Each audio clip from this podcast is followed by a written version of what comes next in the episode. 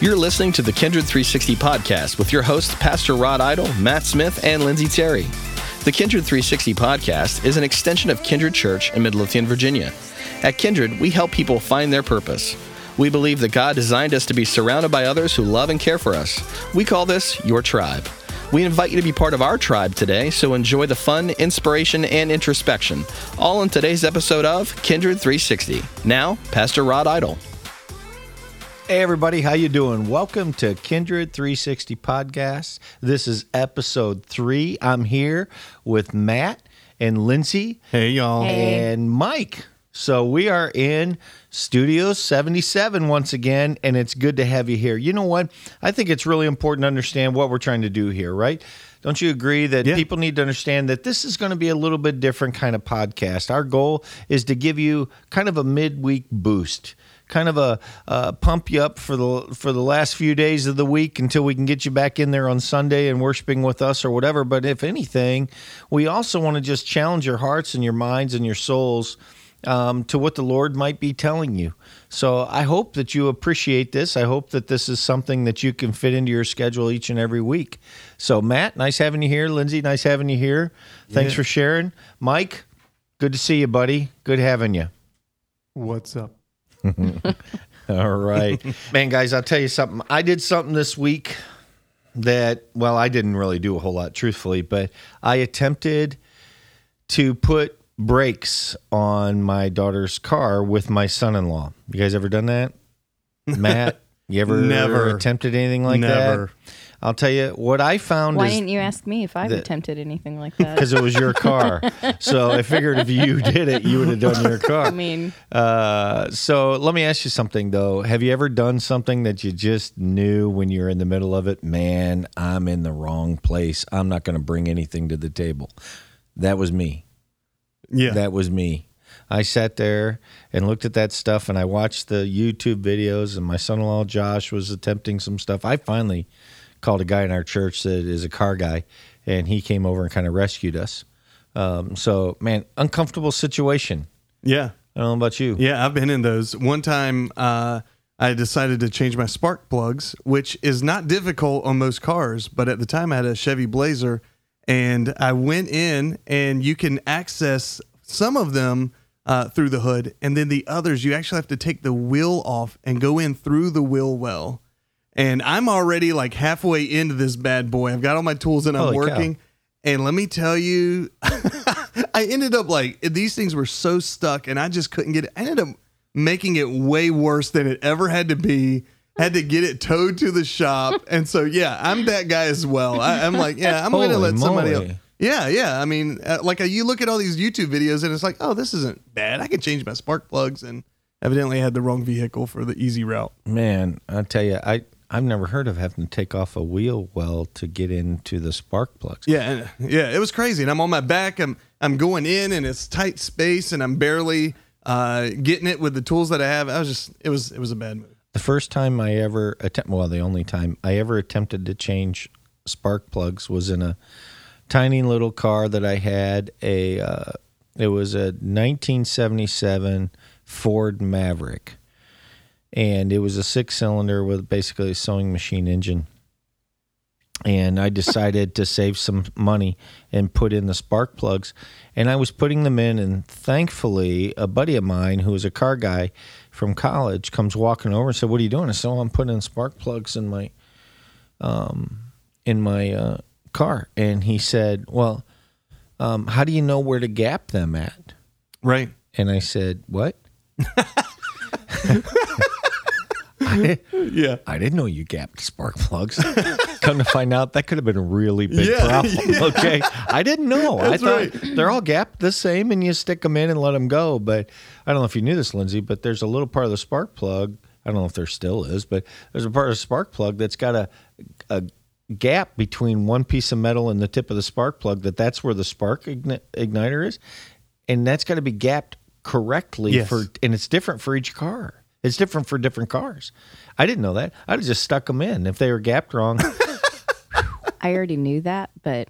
You did not. No, I didn't. Yeah, I know where to put fluids in cars. stars blank and in your it. Face right now. Scared me. I thought, oh my gosh, my daughter might not didn't. So anyway, well, I'll tell you, I was in an uncomfortable situation, and man, I sure do appreciate Chris Kelly, one of our boys at the church, right? Yeah, yeah. Good dude, came out and rescued us last night in the dark, getting the brakes, and then turns around. Yeah. Hey, Ron, just so you know, Chris Kelly is very, very handy, but you never let him hold the tools too long or put him down somewhere because he misplaces the tools. He always does. Yeah. I found that out at his house even.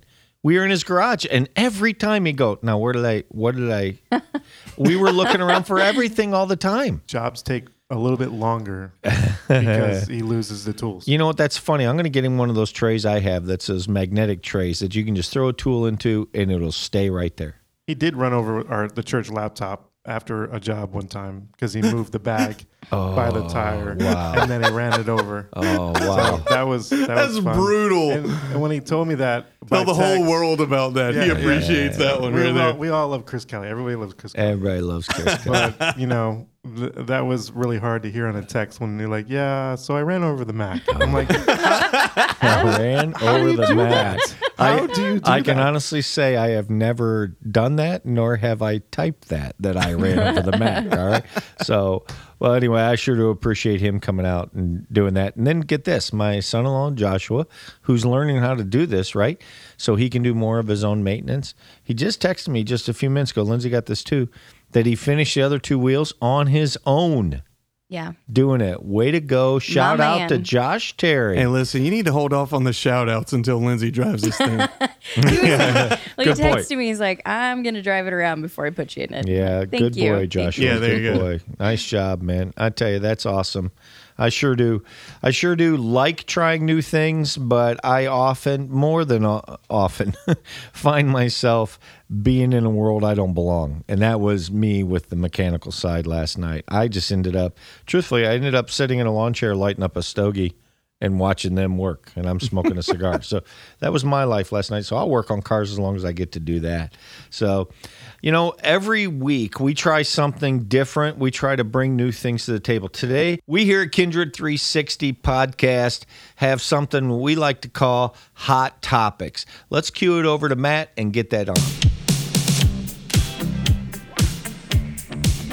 Yeah, that's right.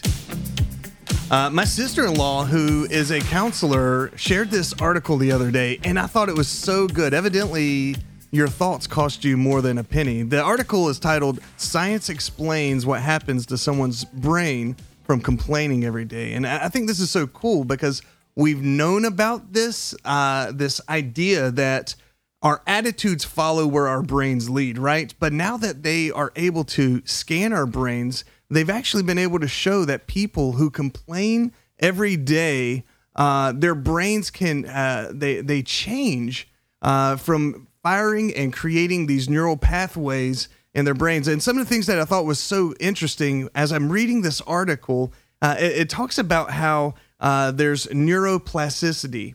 In other words, that the brain is malleable. Think of like a ball of Play-Doh or something like that. And that's really cool and also kind of frightening.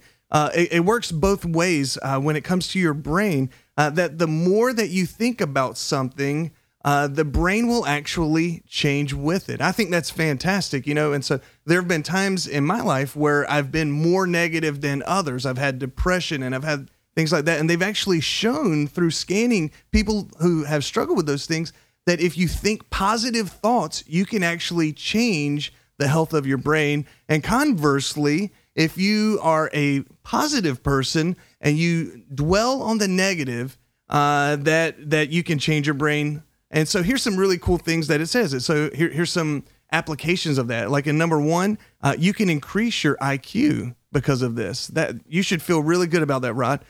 You can also, hey, back to our, what is IQ?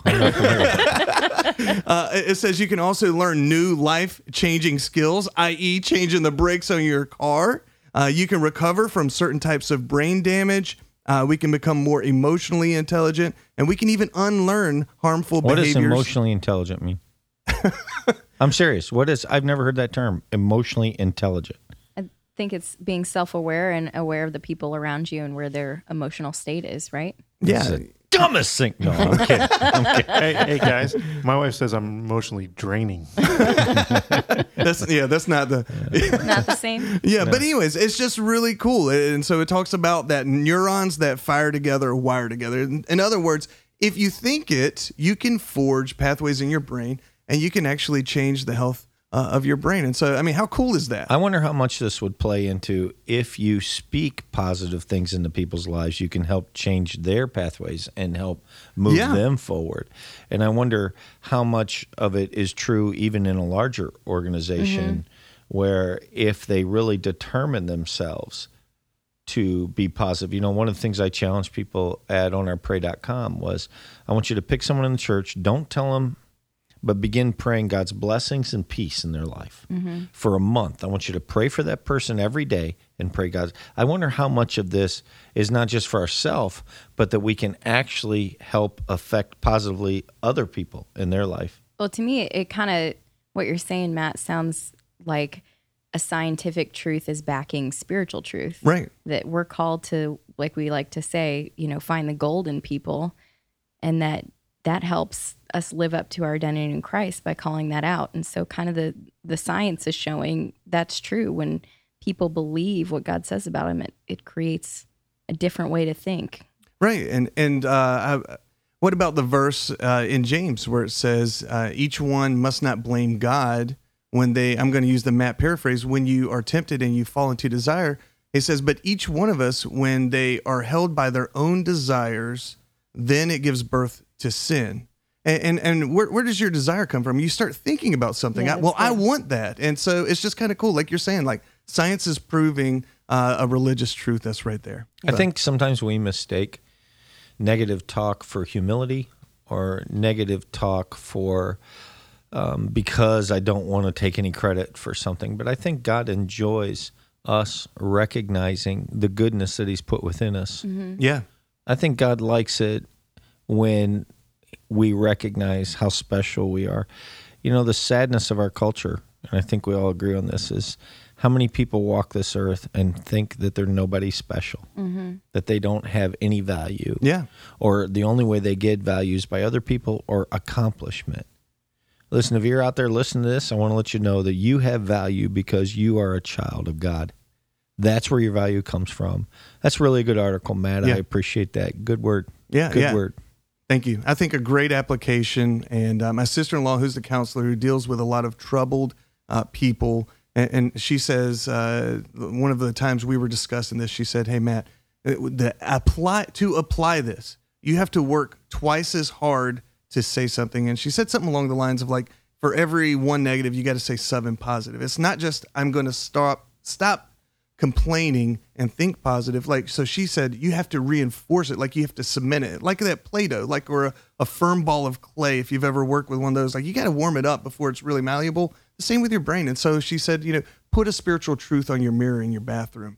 I put it in your car. Right, if it's something you want to work on, like look at it and remind yourself of it. And when you, conversely, when you hear, when you think a negative thought, you need to stop and say, no, that's not true. I am good at this, or Rod, I am going to be. Rod, you are not fat. You are not fat. Rod. Keep thinking. You are not fat. You are good looking, Rod. You are good looking. You are fast. You're powerful. Remember, Lindsey, let me tell you, there's one time we walked by the bedroom. Yeah. And this is when you guys were living in our house, wasn't it? Yeah, my oldest was 4, and he's Judah, standing in the room, staring in the mirror with his shirt off, Judah, and he's telling himself, you're strong, you're mighty, you're cool, you're smart, you're powerful, you're fast. Like, it was so funny. I didn't want to interrupt. Talk, yeah, we need to follow Judah's example there. Absolutely. Yeah. Good word. Thanks, Matt, for sharing that. Absolutely. So that's our hot topic for the week. Thank you, Matt. Hey, listen, another thing we want to do that we're trying to bring to the table is our top 5. Lindsey? Top 5 of the top 40 this week. And we're talking Christian Billboard. So we're going to start with number 5. This is Mercy Me, Grace Got You. I'm going to jump somewhere into the middle here, and I want you guys to give me your feedback on what you're thinking about this song. Oh, I'll be honest. I hate this song. This is not my favorite I was a little surprised. Listen, K-Love wears this bad boy out, and I listen to a lot of Christian radio. K-Love. Yeah, they only play top songs. Five. I will say, I didn't notice this until recently because I think that's Mercy Me. The radio edit, I think, takes it out. John Rubin does a rap in here. Oh, really? You didn't know that. I did not know. Yeah. That sounded like Backstreet Boys. It does. I've heard the edit. I've heard the rap on the radio, and I'm just thinking like that is just the weirdest like it's kind of weirdly placed. It's the weirdest like mashup. I'm just like that peppy. Well, you guys are musical really more than me. I know what I like. I'm sure the next one is from the Gaithers. Yeah, that's what we're talking about. I'm sure the next one's from the Gaithers or that new band, that new rock band called Petra. Yeah, close. Right. It's this one is from Hillsong. And it's Who You Say I Am. It's so good. Let me get us into it. Yeah, I love this one. Yeah. That's a good song. It's so good. Kind of like what we were just talking about, your identity and reminding yourself of God's truth and how that affects us spiritually. Yeah, absolutely. And so what I thought was really great. I love this song so much. We're going to start singing it at church. Awesome. Teaser. It. So, yeah, you heard it first here. You want me to do the Mercy Me rap anytime? Please. Please. Sorry. What's number 3 then? Threw up in my mouth a little bit. Number 3, I just heard this recently. It's for King and Country. It's called Joy. And let me slide into it a little further. It's really fun. I love the direction they're taking with their music. I'm gonna give a little confession between you guys. Sure. I've heard for King and Country. Uh-huh. I never knew they were a Christian group. Really? I thought they were a country group. I didn't know. So country? When you just, I don't know why. Yeah, you thought they were British as well. Oh, just by the name? I'm being mocked. All right, listen, I'm 57. I didn't listen to them. I just heard the name, and I thought, they must be a country group. I didn't know they were a Christian group. I guess, you know what, if I just heard the name, maybe I would think it was just country, too. You know what's funny is I just watched this music video for the first time today. I'm not real big into music videos, but I watched it. And you know Candace Cameron Bure, who's DJ Fuller Tanner. House. Yeah. She has a cameo in this music video. She's on it as like one of the characters. Hey, Linz. So this actually reminds me of like if you want to know like jumping to artist-wise, it's like Imagine Dragons. It is. It's like the Christian version of Imagine Dragons. I really like. I'm growing to love. I thought Imagine for King Dragons and Country was a Disney movie. No, that's Pete's Dragon. Still waiting for. So number 1 or 2 must have been Gaithers. Cool. Yeah. So 2, everybody knows this song. Every church in America is playing this song. Is. Here we go. It's Reckless Love. It's Reckless Love. I knew it had to be. Love this song. I love this song. Love, but man, I'm telling you, it's you know how there's that point where you played it and you're starting to go downhill and just like, okay, I've heard it enough. Okay, that's about where I'm at. We've played it 7 weeks in a row. So you've heard enough about the love of God. That's interesting. Thanks, Matt. We've played it 7 weeks in a row. Okay. We need to chill. Listen, my daughter loves this song. It is a great song. She cannot get the words to save her life, so she makes them up. She should. And so she is just making them up, singing them off tune, and it's really fun. When Justin Bieber sings it, then you know it's hit a lot. Yeah. Did you guys see that video? No way. Really? Justin Bieber at a. At what festival was it? I don't know what festival it was. It was on an Instagram feed that he had, and he sang the chorus of it on his phone and posted it. And everybody was like going crazy that he just sang that one part. Well, you know, because I love this song. I could care less about the controversy of it and all that. I could care less. I just love this song. It'll always be welcome at Kindred. Yeah, it's a great song. I love that video of. I've loved all the memes that have been made from this song too. The video of the Chick-fil-A guy running out into traffic. I haven't seen it. And it's the chorus of "You left the 99 for me." That's for the funny. One is great. So that's all right, here's number 1 on Billboard's Top 40 Christian. If you have not heard this song, Lauren Daigle, You Say, so good. Girl sounds like Adele. She does. This chick is so gifted. Yeah. I love her voice. What's her name? Lauren Daigle. Yeah. So yeah, she's I gotta chime in. I'm sorry. I feel like she's ripping. I feel like it's a producer decided he wanted to produce his own Adele in the Christian version. It is a little bit, yes. And I know writers. I know two good writers, and I feel like they were. That's what they. It is the whole feel, piano, and all that really feels like Adele. But it's like everybody's crazy about this song. She's been on the music scene for about 5 or 6 years now, where she's been around longer, but where people have really taken notice of her. And this girl's a powerhouse. She hasn't come out of like Bethel or anything. She's on her own? No, yeah, she's on her own. She is an amazing singer. I'll have to listen to her. So check her out for sure. She put together a graduation song. I don't know if y'all have heard it. I can't remember the name of it. This is going to be an awful story. But anyways, look it up. Basically, her kid was graduating, and so they said to her, "Hey, will you write a song?" And I wish I could find the name of it because it is so killer. It's like one of those ones where you're like, she like, wrote it for somebody else's. She wrote it for the ceremony that her kid was in, and you listen to it. It's like a tearjerker. Not her kid. She's not that old. All right. Okay. Well, maybe that's the story I heard. Maybe there's a lot of really bad misinformation. Well, thanks for that, Linz. I tell you, there's some good music I'm anxious to hear. What's the one you're going to bring in? Who You Say Am, Hillsong Worship. Oh, man. So good. A beautiful song. Looking forward to it. And that's awesome, Linz. Good job. Thanks so much. You know, last week when we got into the topic, the thing I talked about was receiving criticism, handling criticism, and actually something that came to me while we were talking, and so I wrote it down so I made sure I wouldn't forget it, was, man, we talked one-sided. We talked about receiving criticism, but truthfully, there's probably some thought that needs to be put in on giving criticism, right? Don't you think? Yeah. I think it's a struggle for some more than others. I know it's been a struggle for me. In fact, I often wonder, as I thought about it, if I haven't maybe struggled more with giving good, constructive, loving criticism than I have receiving it. I don't know. So I thought we talked just a little bit about that today, and I felt like having the same team back, you know, Lindsey Terry, Matt Smith, and Mike Resendez with us to continue to contribute to this topic, I thought would be pretty good. So you guys are right with that? If I kind of pour into it a little bit more, let's talk about it. I think it'd be good. You know, there's a passage of scripture in Psalm, the 141st Psalm, and there's a lot of great stuff in it. But around the 5th verse, it says, "Let a righteous man strike me. That is a kindness.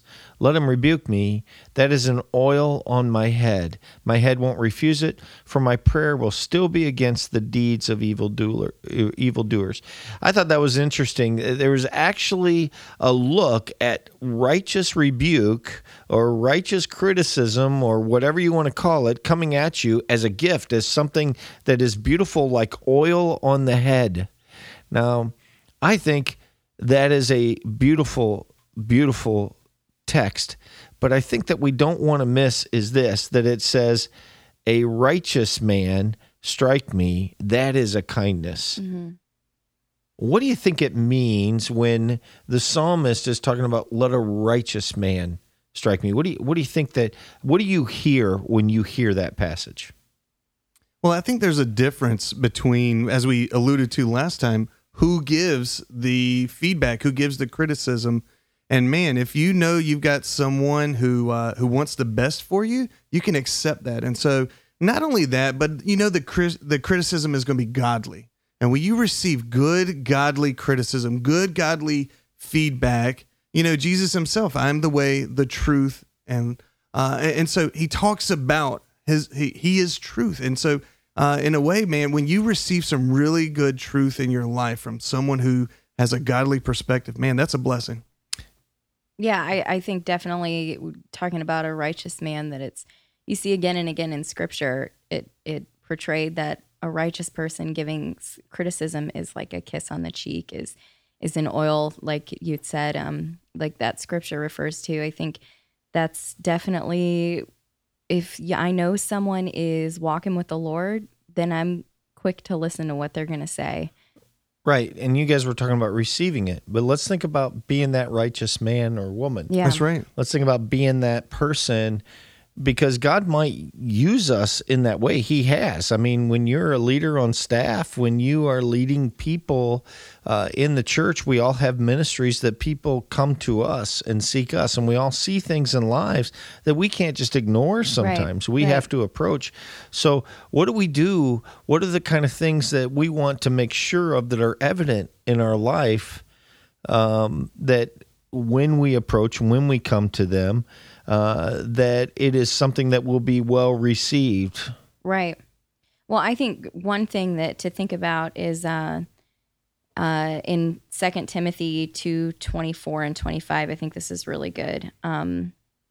It says, the Lord's servant must not be quarrelsome, but kind to everyone, able to teach, patiently enduring evil, correcting his opponents with gentleness. God may perhaps grant them repentance, leading to a knowledge of the truth. So I think it's important that one, that we're out loud living and walking with the Lord, that we are practicing kindness, that and that when we approach people with correction, just like that talks about being righteous, am I right with God in this? Is this a correction that God wants me to give? And then how do I best manage myself so this person's going to hear it? How am I going to bring this about in a gentle but clear way so they might hear what I'm saying? Yeah, I think about you and I, Rod, and I think we've talked about how we're different type of people. Right. You are very direct, and that's something that I admire about you. And sometimes, man, I'm so feel good, happy. Are you encouraged? Hey, how you doing? That I need to grow in that. And so when I think about this passage, I think about us as a team. Like, you have to have both sides of it. You have to be willing to give direct and honest feedback. You have to be willing to go there, because let's be honest, that takes some courage. It takes you stepping out enough to risk some things. Will they still be my friend? Will they receive it well? Do they know that I love them? And so it takes a lot of courage to be straightforward. And then also, I like that it says with gentleness. Like, it's also they have to know there's a relationship there. They have to know that you care about them. And so I think a good first thought as you're giving criticism is, have you addressed both of those things? Have you been compassionate enough for them that they know that you care about them? And have you been direct enough? You know? Okay, let me ask you then, similar question to last week. What are the things that kind of slow us down from being that righteous person, that loving person, that caring person? When we know, I mean, we know, especially as leaders, you know, man, when you see things, you can't, sometimes you just can't ignore it. Yeah. You want to. I mean, I think of the three of us, I'm probably the least shy about confrontation, right? I mean, I know that shocks you too, but you know, I mean, let's face it. I mean, I go at it in a much different way than you guys do, not better way, just a different way. Mm-hmm. So when you see things and you go, oh, I got to confront this. Well, you want to do it in that manner. So what are the things that are the roadblocks? I mean, one thing I think of right away is if it personally offended me. Yeah. It's hard to remain gentle. That's right. Okay. Because I want to go in there and say, hey. Yeah. But just because I'm personally offended does not mean I have to ignore it or just receive it. You can still, as a leader, come and say, hey, let me talk to you about that real quick. Yeah. All right. What other things do you guys find yourself sometimes that limit your ability to be that good, righteous person in that confrontation factor? I think when I'm dealing with the same problem with the same person again and again and again, your patience just wears thin and you're like, come on. And so instead of coming with that same gentleness I may have had in the past, I want to just be like, you are being dumb. You know what you need to do and you're not doing it. And I think there's a way to say that with kindness and gentleness. Strong language out of you. You're being like a real poopy head. You know? Yeah. Okay, Lindsey, that's great. So I think that's the struggle for me, and when I get kind of fired up and have a hard time considering gentleness. That's true. You know, that continual thing. It's almost like when they after a while when they say they're sorry, you don't believe them. Yeah. You're not sorry because you keep doing it. Right. Yeah. You know, that's what you might have heard that before in your life, right, Lance? I might have. Okay. Hey, never said I was a perfect dad. All right. Just a blessed one. So anyway, what about you, Matt? What kind of things that can kind of mess you up from being that righteous, gentle dude? I think a little bit of what I just said is I like to be liked by everyone. And that's a struggle for me. And so when I see something in a friend or someone else, I struggle. My first instinct is to shy away from that conversation. And, and so for me, I probably struggle less with being kind about it. I struggle more with being direct about it. And I kind of say, you know, I'm kind of fluffy about it. I speak around it really well instead of just saying, hey, this is what you're doing and this is where it's going to take you, or, hey, this is what you did. And so I've had to really work hard on that because honestly, that desire to be liked by everyone isn't necessarily a good one if left unchecked. I mean, I don't want to go to the grave and say, man, he was liked by everyone. I want to go to the grave and say, wow, he believed enough in me. He was courageous enough to speak life into me and to use that compassion to help me grow. Does that make sense? Yeah. You know, Matt, one of the challenges with that being liked and having a hard time getting to the point, right, is the vagueness messes up more than the realness and the truthness. Yeah. You know, at least when you go in your truth, they know where they stand. Yeah, well, they've eliminated some confusion. Right. And then what I find with myself, and I hope you guys have seen this out of me at times, is then I try to pour on some love, like, hey, listen, there's a reason for this. I want you to get what we're trying to get, where we're trying to get here. Mm-hmm. And so this is not just because I want my way. Yeah. There's a purpose behind it. So let me explain that. But what I tried to do is eliminate any confusion up front. Here's the problem. Here's the situation. This is not what I'm, this is what I'm seeing, that it's not good. Mm-hmm. And I think sometimes when you struggle with, like you said, being that exhorter, you know, that I want everybody to like me, right? Which is awesome. And we talked about that, you know, a couple of weeks ago about you have the pastor's heart, I have the leader's heart, that kind of thing, that you got that gift of where people go, man, Matt likes me, you know? Yeah. I think that's awesome.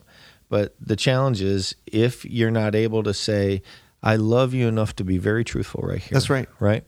So that's a big challenge. Now, I don't want to leave this right away because I got something I want to throw out there. We sit here and we said, well, I can receive it from a righteous man. Mm-hmm. And then we talk about some of the challenges of being a righteous man. But what about the person you're going to confront or direct your criticism or whatever toward? See, because what I have found is that if a person is not ready, right? Mm. The Bible says in Proverbs 9, don't rebuke mockers, for they will hate you. Rather, rebuke the wise, they'll love you, right? Instruct the wise, and they'll be wiser still. So when you see that, it says, don't rebuke the mockers. In other words, for people who aren't ready to hear. For me, I'll tell you truthfully, my issue is, and I have a lot of them, I know, but my issue on this is I want to get it solved. I want to get it done. All right, we got an issue. You know, man, that happened. I'm going to call him. You know, let's get this done. I'm not good at sleeping on a problem. So what I found though is when I can pull back, God is preparing the soil. You know what I mean? Yeah. What about you? What things have you seen where, like, man, whether they're not the right audience, it's not the right time for that audience, or someone else needs? Have you ever seen where someone else needs to talk to them? I'm just not that person. Yeah, I mean, in my life, you know, you're talking about, you and I actually were talking about this earlier today as we were riding around. We were talking about the phrase. I don't know. I don't usually listen to you. We were talking about the phrase, "Don't wrestle with a pig," because in the end, both of you get muddy, and only one of you enjoys it. The pig likes it, yeah. And that's what this verse is talking about. Is are you going to go to someone, and are they ready to receive it? Mm. And so, you know, I think about myself, and how do you approach that situation? I think we downplay the importance of prayer, and we think of it like as the last resort. Well, I don't have money to give you right now. Wow, I can't help you. I don't have resources. But really, it's not the last thing. It's the most important thing that you can do. And so I think There's a shade here that I think we want to be really clear about with our audiences. Especially for myself and my makeup, I would use this as an excuse. Oh, well, I'm not supposed to confront them right now. You typically know when you need to have an honest conversation, but when you really are talking to someone, I think about things like timing. I don't like receiving feedback right after I've done something. Before noon. Yeah. No, but you know what I mean? For instance, we just did our Serve Midlow event, which if you weren't familiar with it, is a day where we went out and we just went to bless the community. We weren't trying to get them to come to church. Good day. It was a really good day. But if someone had come to me the moment it was over, it would have let the excitement out of me. I wouldn't have received it well. And so... And the same thing, conversely, put yourself into other people's shoes. How should I approach someone? I think it's all about timing. Yep. And when you go to talk to someone, are they ready? Are they fatigued? Are you interjecting it in there? You know, on that, Matt, think about it. I mean, a lot of times when we have, for me, Sunday morning, let's say Sunday morning is a great experience, and I receive an email at 1 o'clock from somebody who is upset or they're leaving the church or whatever. I don't often give them credit for, wow, what a godly thing to do. Right. Thank you so much, brother. I'm like, I just had this great high of a great Sunday, great worship, and it's got to come. So what do I do? Well, the devil's trying to get me down. Right. I mean, that's really how you think. You may not say it. I'm not calling that person a devil, but, you're saying, well, the devil's trying to knock me down and not let me.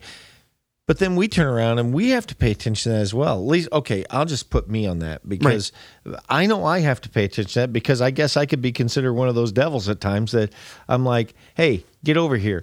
You just finished something, you work your heart and soul into it. You're worn out. I may not be worn out because I didn't put in all that work, but you are. And I go, hey, come here. Let me rain on your parade. Yeah.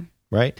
Timing is so important, isn't it? Yeah, I mean, in everything, let's come at it on different angles. In an interpersonal relationship, let's talk about you're with your spouse. Probably right before they're closing their eyes and they're done. That's not the time to bring something up. Choose wisely. With your gay, if you're listening, remember. I'm closing my eyes 3 hours before you fall asleep, all right? With your boss. I've done this to you, and I get done, and I'm like, wow, that was really bad timing. No wonder my boss didn't take what I was going to say. And not even critique. I mean, even like a request or something like that. And, anytime you're going to something, I think timing's so important. Right. I think with your kids, I mean, understanding right now they're flipping out. And as a dad, I can just escalate the situation, or I can de-escalate. De-escalate? Is that the word? It sounds weird now that I'm on. Calm it down. Yeah. I can do that, and then later come alongside and use it as an opportunity to coach it. I think that's some of that emotional intelligence we were talking about earlier. What? Intelligence, emotional intelligence is being aware of where the other person is at. Mentally and emotionally, are they ready to receive? Are they ready to hear me? Is this a good time? I think for me, it's easy for me to kind of what you were talking about earlier, talk myself out of confrontations or corrections because I say it's about the other person, but really I'm just being selfish and looking out for me. I don't want to be uncomfortable. I don't want someone else to not like me. So it's more about me rather than where they're at, and it's something that they need. Or maybe this is a good time for them, and I'm just uncomfortable, so I don't want to. So I think it's about emotional intelligence with them, maybe leave even a little about yourself. Really, what's my motivation in talking to them now or not talking to them now? And is that godly or is that self-serving? I remember in the corporate world that when I would hire a manager, in fact, this was out in Denver, within 2 weeks, I had hired a new sales manager and a new customer service manager, and both of them had to fire somebody relatively quickly in their job. And so I told them that I would sit with them on their first time. They needed to do it because they were the direct boss. I was just the vice president at the organization. They needed to do it. They had hands-on experience. And so both of them, unfortunately for them, had a rather disgruntled They were dealing with disgruntled employees, and they didn't go smoothly by any stretch, but we got the job done. And I remember my sales manager, Mike, great dude, when the guy finally left, Mike looked at me and said, "Oh my gosh, are they all going to be that hard?" And I looked at him and I started shaking my head no, and I said, "Yes, they are." Just like that. Anyway, I said, "They're never easy." It's never easy to fire somebody. I mean, nobody wants to fire somebody. Teresa, when she did hers, we did it down in her office, and then she came to my office. She's breaking down crying. And the only thing I could do was to put my arm around her shoulder and I said, "Oh, Teresa. You're going to have so many more of these," you know? And she just kind of looked up at me and I said, "The truth is you just got to learn that, I mean, it's uncomfortable. Nobody wants to do it." Right. Okay. And so when you talk about that comfort level, I get it. And people would think like, "Oh, well, he must like confrontation because I do it." So I hate it, but you got to get by it and you got to do it, because that's how you move forward. And that's how people get better. And that's how organizations get better. When I confront you guys, each one of you on anything, it's only for a desire to improve. Now, I can do it better, or maybe my verbiage can be better so that you gain a clearer understanding. I think one of the biggest struggles people have is, you know, "Well, he just wants it his way" kind of thing. You're like, well, it's not really that way. What it is I probably see something that you don't see. And I love you enough that we're going to do this because, and this is uncomfortable, but we're going to do it because the goal is bigger, right? Right. Right. I just had a conversation with someone I've known for a long time here recently. I was kind of mentioning to you guys earlier, who called and they had a problem that was really big. They felt like their whole life was falling apart. It was just really upsetting and kind of scary for them. And I understand that. You know, my initial inside instinct didn't come out of my mouth, thankfully, was, "You got yourself into this mess. Nobody did this to you. You did it." And it's because it was a conversation we've had several times, kind of like that patience thing we were talking about. Galatians 6:1 says this, "Brothers, if any of you is caught in any transgression, you who are spiritual should restore him in a spirit of gentleness. Keep watch on yourself, lest you too be tempted." And that verse, to me, in this specific situation, was kind of like, she felt like her whole life was falling apart. Right then was not the time to be like, "It's your fault." Right. And so that's part of the restoring her, is meeting her where she's at and then having that conversation later when she gets a little bit more steady, saying, "Hey, this is what's really going on." Is that why you guys wrote that verse all over the walls of my office? Well, and the thing to me, the part, "Keep watch on yourself, lest you too be tempted." For me, that was like, I could have been like, "Hey, I'm sick of these conversations," blown up on her, told her what's really honestly true, but I'm tempted to act in a way that's dishonoring toward God and her. And you're short-circuiting what God could be doing, right? Exactly. Yeah. And so to me, that's kind of what that means is, don't let yourself get so involved in what's true that you forget about their heart too. I think for me, you know, it's just important to remember that, that this could be, if you do take this route of giving some feedback, man, that could be a life-changing moment. Yeah. I mean, it really is. I've had those moments in my life. Yeah. I agree with you. You know what? You just never know what God could be setting up. That's right. Right. Yeah. I think that's really good words out of you both. I sure do appreciate your thoughts and your insight. I want you to know that you have a boss that's trying to get better at that every day. And I really want to get better, only because I know you want to get better. And I love you both, and I think that's awesome. You know what? We have a little time for news. Matt, take it away.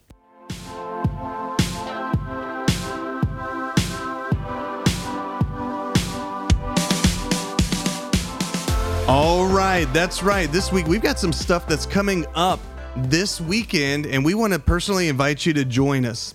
Our women's ministry has an amazing event. It's called Propel. Love Propel. That's right. We do it once a month, and it's the first Friday of the month. And we've had a really... Who leads that? Somebody who's really, really awesome. Man, I love her to death. What's her name again? That pastor's wife. Yeah, right? They're really awesome. My mom, right? Your mama. Yeah, my mom. That's right. Lois. Gay. Yeah, Gay's leading this up. And it's the first Friday of the month, and they've taken a break for the summer. And so ladies who are in our church, I know are excited to get back.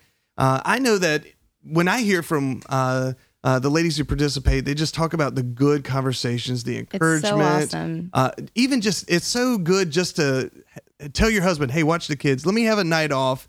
It's just good for your soul. And so this Friday, September 7th, is going to be the first one. Kicking off the fall is from 6:30 to 8. And so we want to invite you guys out there. And this is a great ministry because it's not just a straight Bible study. It's a conversation, and it's going to deal with anything. If you're a mom, a working mother, if you're in the workforce, man, this has got something good for you. The other thing I want to mention is a couple weeks ago, wow, it's been like a month ago now on the podcast, we mentioned that we are, as a church, are jumping into the Miracle League, and that's coming up this weekend. Woo-hoo. Oh, yeah, that's right. This Saturday from September 8th from 8:30 to 12:30.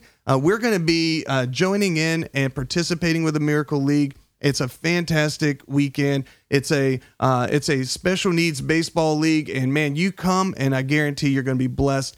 You can meet us at the field at 8:30. The address is 10301 Courthouse Road, and we would love to see you there. Come, even if you're not part of our church, just come out there. And let me tell you, this is the inaugural game. There's going to be games all throughout this season. And so you don't have to have the church organize this day. You can take your family out there, or you can contact them yourselves and say, hey, can we come and volunteer? Almost every time I have participated in a church that has scheduled a day like this, it's really cool because you hear about some families who just connect in such a really cool way. And you hear about them going back 2 or 3 times extra. The experience was just so fantastic. So we want to invite you to participate with us this Friday night. All ladies, join us at Propel, and everybody join us the next morning, Saturday morning, for the Miracle League. Good stuff. Good stuff to look forward to, and appreciate that, Matt. Lindsey, talk to us a little bit. Yeah, well, we just want to remind you guys, if you have any prayer requests, you can get on that pray.com app. Or you can email us if you have questions about today's discussion, or you want to hear us talk about some things in the future. We want to encourage you, email us at kindred360podcast@gmail.com. So definitely we want to hear from you, and make sure to email us. Good. This is all good stuff today, guys. You did really well. Thanks a lot for being here. And for you out there in our podcast world, our podcast audience, thanks a lot for sharing with us. Don't forget to send us any emails, any information, any questions you might have, whatever. I don't want you to forget as well that Kindred Church, every Sunday morning, 10 a.m., right across the street from the Johnson Willis Hospital, 825 Midlothian Turnpike. We'd love to see you. Come on in. We'll save you a seat. Have a great day. God bless.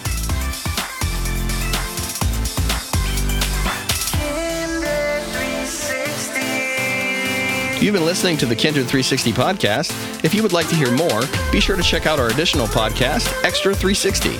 And be sure to subscribe to the Kindred 360 podcast to stay up to date with our most current episodes. We want to thank you for listening today, and have a blessed week ahead.